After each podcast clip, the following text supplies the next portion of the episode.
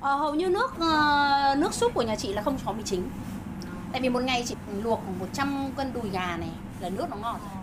Xong là xương này, Tọa lạc tại trung tâm thủ đô Bruxelles của Bỉ từ năm 2016, nhà hàng Hà Nội Station có nghĩa là bến Hà Nội của chị Đào Thu Hải là địa chỉ yêu thích không chỉ của những người Việt xa xứ mà còn của rất đông thực khách Bỉ. Xuất thân trong một gia đình gốc Hà Nội, được xếp vào hàng khá giả cùng một công việc ổn định. Song chị Đào Thu Hải đã quyết tâm từ bỏ tất cả để sang Bỉ và thực hiện giấc mơ mở nhà hàng của riêng mình với món chính là phở đậm chất Bắc giữa trái tim châu Âu.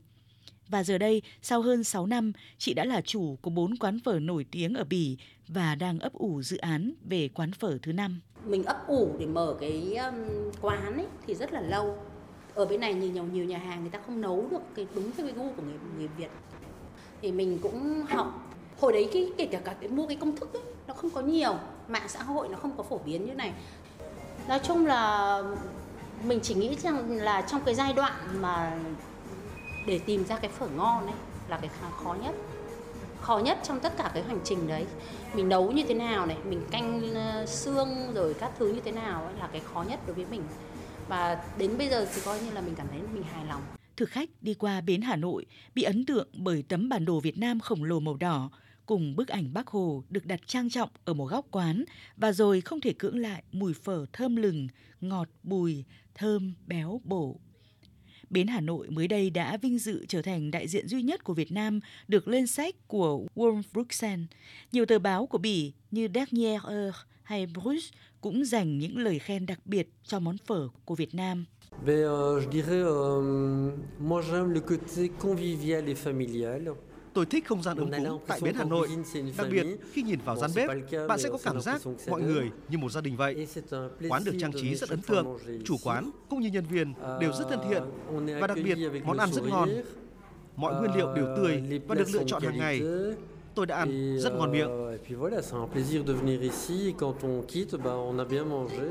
Nổi tiếng bởi sự cầu kỳ và hương vị độc đáo, nhưng phở Việt vẫn đem lại cảm giác giản dị, tao nhã. Nhà văn Thạch Lam trong tùy bút Hà Nội 36 phố phường viết Một bát phở ngon là khi nước dùng trong và ngọt, bánh dẻo mà không nát, thịt mỡ gầu giòn chứ không dai, chanh ớt với hành tây đầy đủ. Còn nhà văn Vũ Bằng trong cuốn tùy bút Miếng ngon Hà Nội in năm 1960 viết Muốn biết chân giá trị của một hàng phở phải ăn bát phở chín không thôi. Và điều hệ trọng của tất cả các hàng phở chính là nằm ở bí quyết trong nồi nước dùng. Đây cũng là điều mà chị Nguyễn Thị Hằng, chủ nhà hàng phở Hà Nội Express tại khu phố mua sắm đông đúc ở thành phố Darmstadt, Đức luôn chăn trở. Không giống như chị Đào Thu Hải, chị Nguyễn Thị Hằng lại đến với phở ban đầu vì cuộc sống mưu sinh. Tuy nhiên, hàng ngày nhìn những vị khách Đức gật gù bên tô phở Việt, trong chị lại nung nấu quyết tâm đưa phở Việt đến gần hơn với bạn bè quốc tế. để có một tô phở chuẩn vị không phải là dễ nhất là khi ở bên này thì không có sẵn nhiều loại rau gia vị như ở Việt Nam. Vì thế để làm được bát phở được khách hàng ưa thích như hiện nay thì tôi đã phải học hỏi và đã phải thử qua rất nhiều công thức. À, những người được ăn những bát phở ngon thì họ sẽ mang theo mình một kỷ niệm tuyệt vời để kể đất nước Việt Nam về nền ẩm thực của Việt Nam.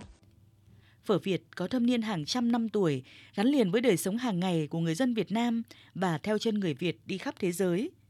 Dường như phở đã âm thầm làm thay đổi thói quen ăn uống của người châu Âu.